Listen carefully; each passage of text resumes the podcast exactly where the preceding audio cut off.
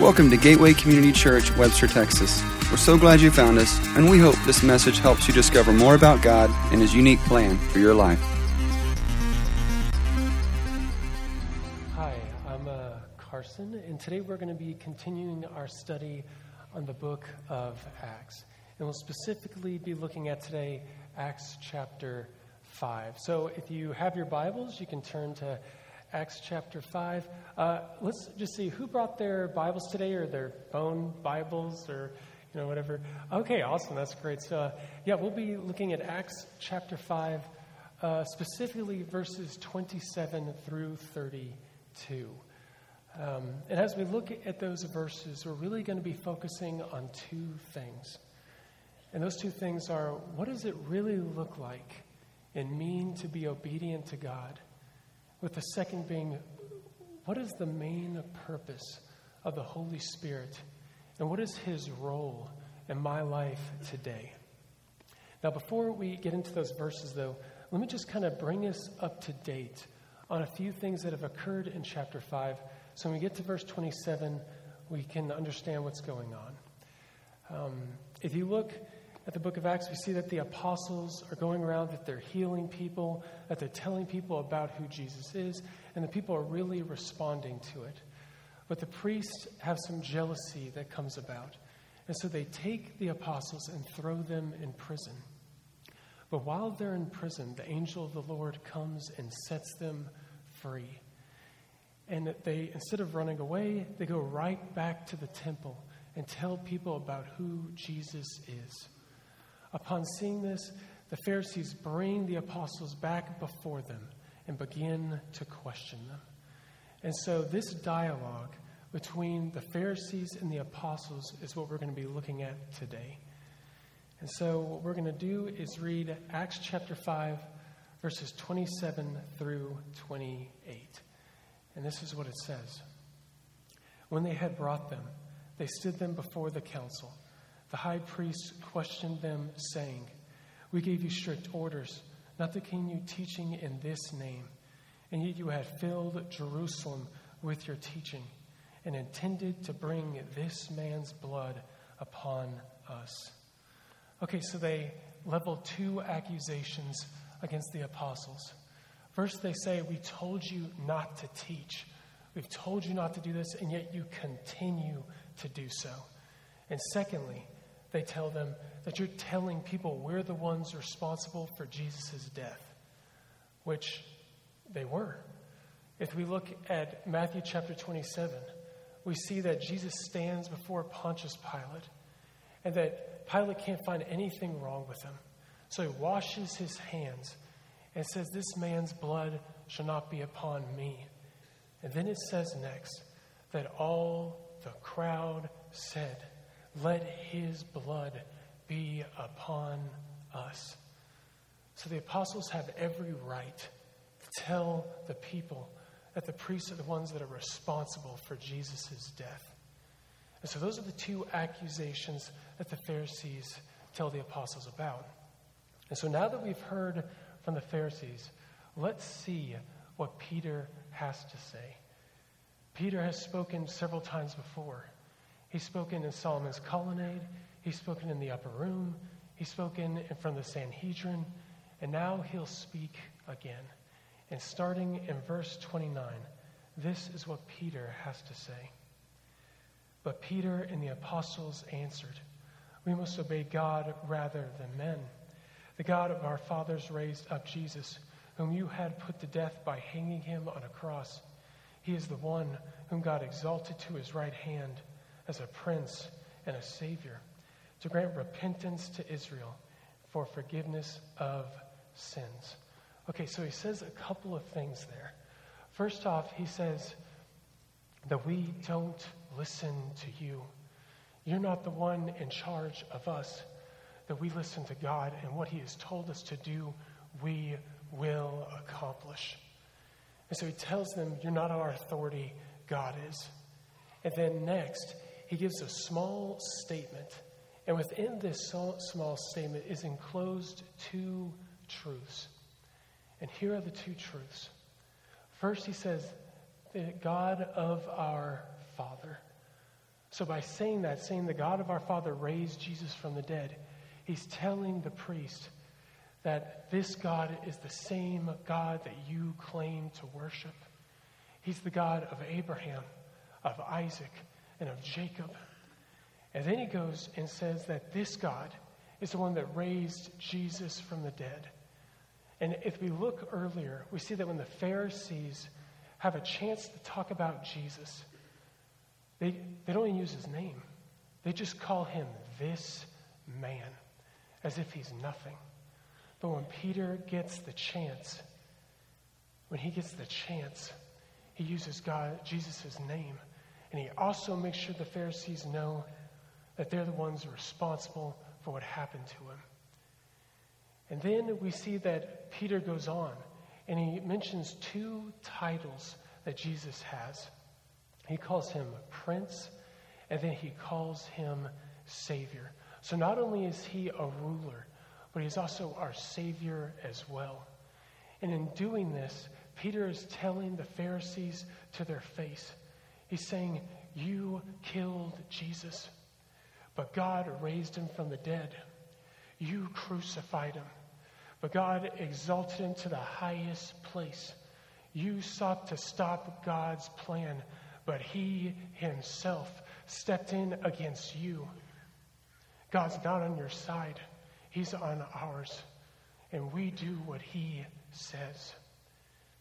And so he calls him Prince and Savior.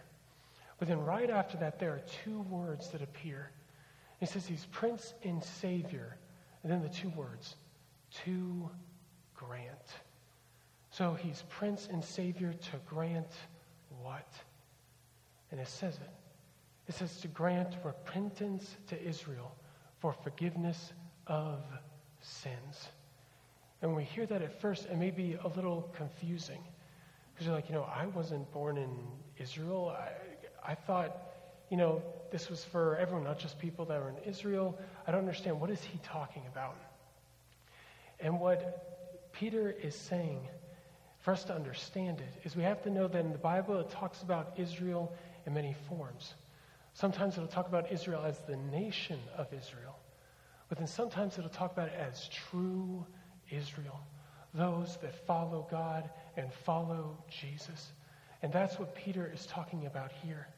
And Paul, in his letters, talks about the church, us, and he says that we are Israel. He doesn't say we're like Israel. He doesn't say we're new Israel. He says we are Israel. So, what does that mean for us? It means who are God's people? We are.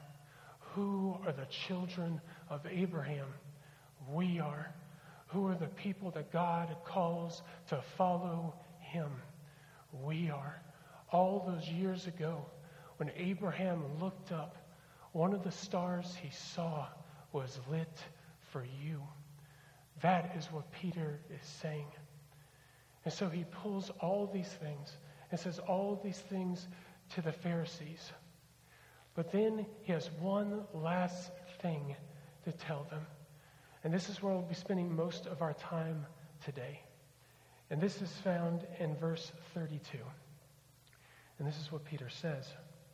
And we are witnesses of these things. And so is the Holy Spirit, whom God has given to those who obey him. Okay, so the Holy Spirit is given to those who obey him. So, what does Peter mean by this? And I think for us to understand it, we need to look at two things we need to look at what does it really mean to be obedient to God? And secondly, we need to look at what is the role of the Holy Spirit in our life. And, um, you know, let's talk about obedience first. But before we do, let me just preface it with this. Um, we are not saved by what we do or what we can accomplish or because we did a lot of good things, or because we happen to not do a lot of bad ones. We're only saved by one thing, and that's by God's grace and His mercy and the blood of His Son. But when and since we have made a commitment to follow Him, to accept His grace and His mercy and the blood of His Son, since we have done that, we're making a commitment to be obedient to Him, to live for Him. Christianity is not just showing up on Sunday one hour a week when we feel like it. It is a continual journey with Him. Is a continual commitment to Him. And it's about being obedient to the one who died for us. And Jesus shows us through his word the importance and the priority that obedience to him and commitment should have in our daily walk. And there's many places in which Jesus speaks about this. Uh, there's one in Luke chapter 8 where Jesus is teaching. And his mother and brother try to approach him, but there's so many people around Jesus that they can't reach him.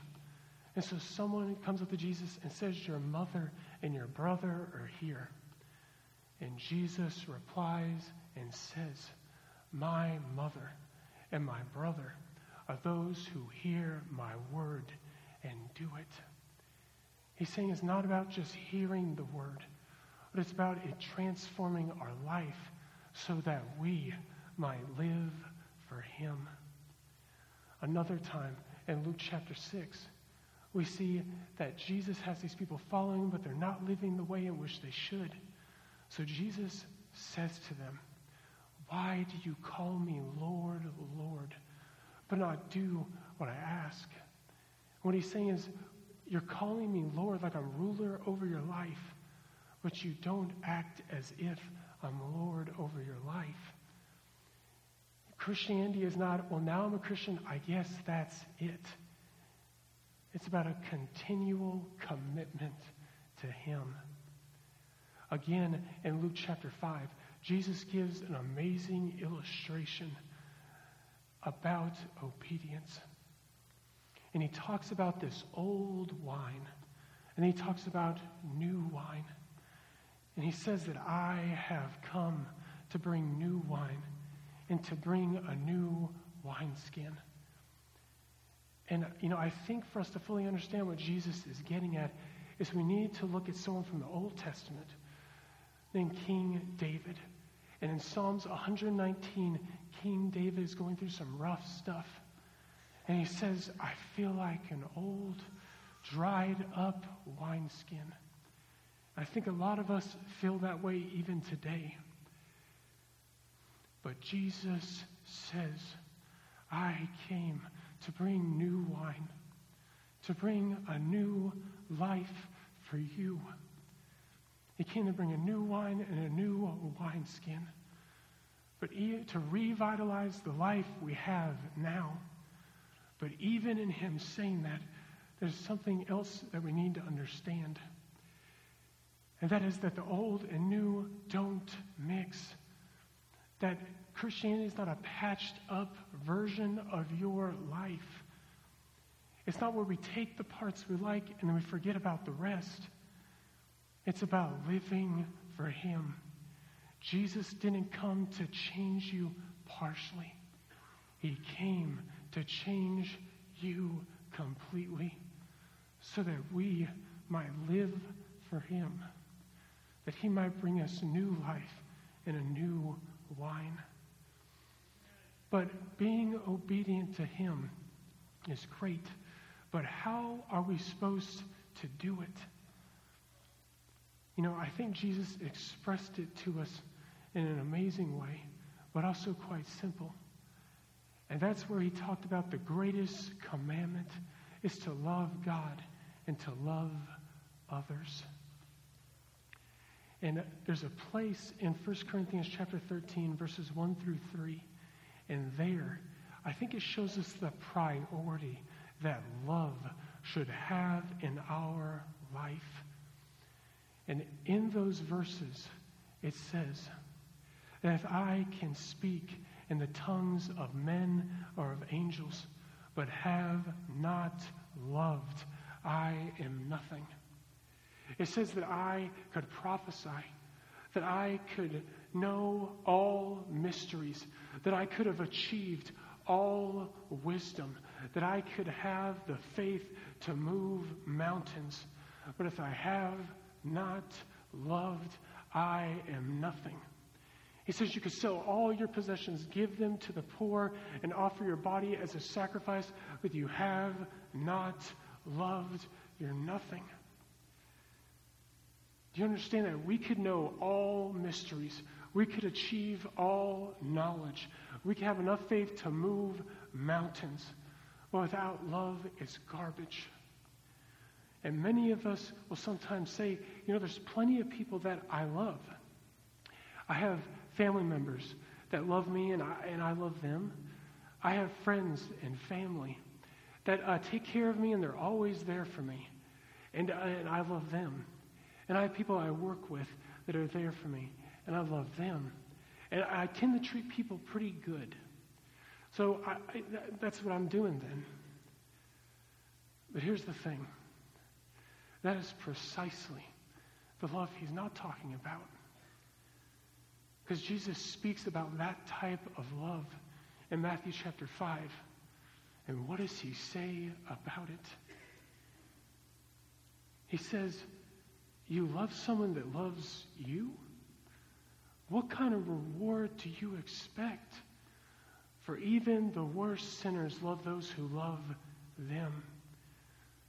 Jesus is calling us to love those that love us, but he's calling us to go even beyond that, to love those that don't treat us right or that are mean.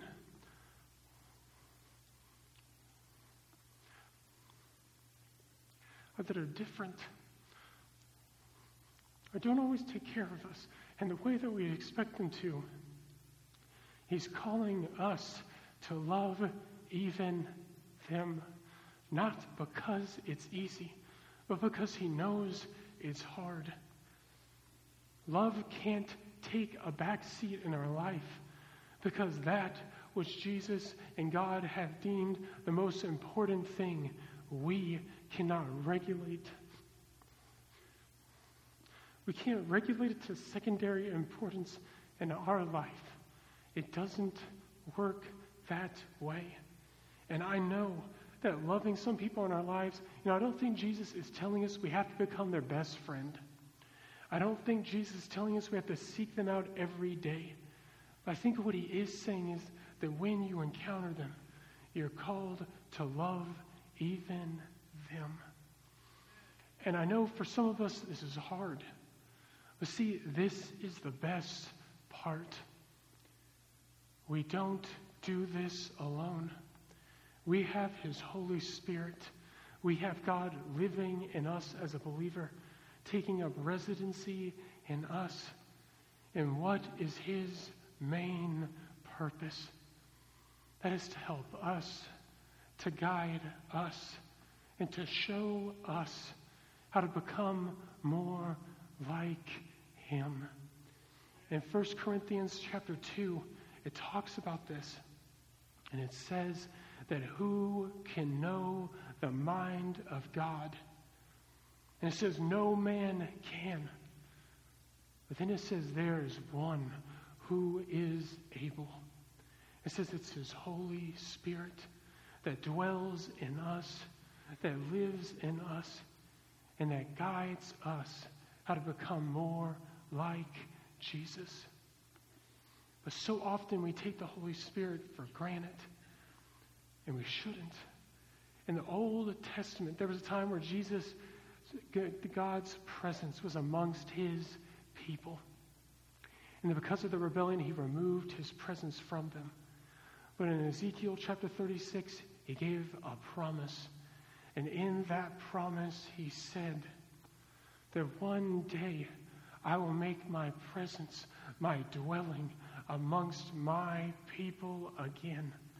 We live in fulfillment of that promise that His Holy Spirit lives in us, that it dwells in us, and that it seeks to guide us in a way that we might become more like Him. I know that many of us feel like sometimes that the Holy Spirit is distant, though. That maybe it's not close, or that we feel like we go through some tough stuff. Feel like, how could the Holy Spirit be there? How could God be with me through things like this? I feel like I just don't feel Him sometimes. And uh, I think the answer to that is uh, simple, purposeful, and far reaching. But the answer doesn't come from me, it comes from Jacob, from the Old Testament. In Genesis chapter 28, Jacob's in this place where he thought God would never be. And then he has an encounter with God. And then Jacob says the words that we should never forget. He says, Surely the Lord was here, and I did not know it. He's always with us. He never abandons us. We're the ones that neglect to see Him. We're the ones that miss Him. And every time as He's with us, He's always saying the same thing. To us, He says, Whom shall I send? And all He's ever wanted us to say is, Here I am, Lord, send me. Just because the Holy Spirit's with us doesn't mean that we can't tell him no. He's just here to guide us.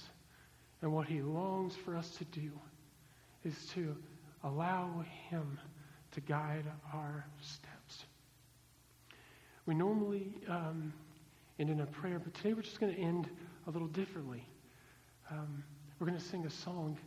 And uh, I often sing this song, and it's not because maybe I like the tune, but it's because the words um, I think are really amazing and great. And often when I sing it, I sing it because this is the way I want to live, and a lot of times I don't.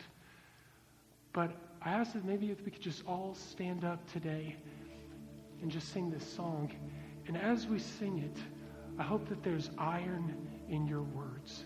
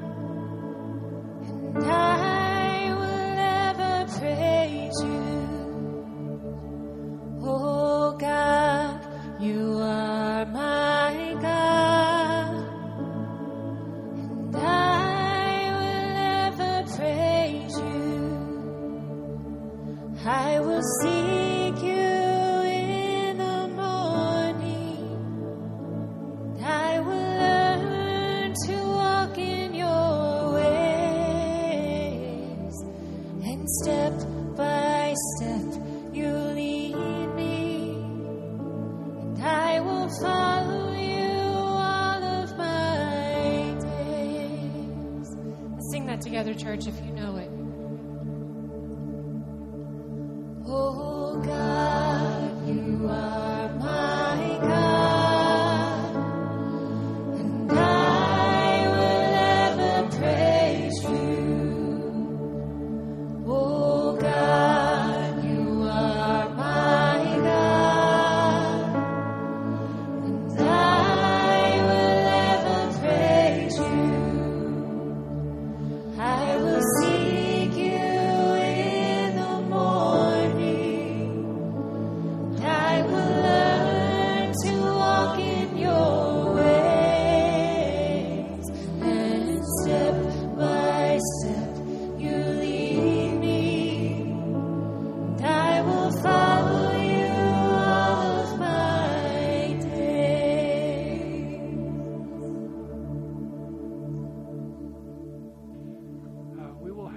prayer partners down here that would really love to pray and to talk with you. if you have any needs or there's any way we can help you, you can go to the next step booth, or some of us will be over here at the hello area. Just remember, we serve the one that's already won the battle. All that he desires for us to do is walk with him. As you go out today, I hope that's what we'll all do. Thank you.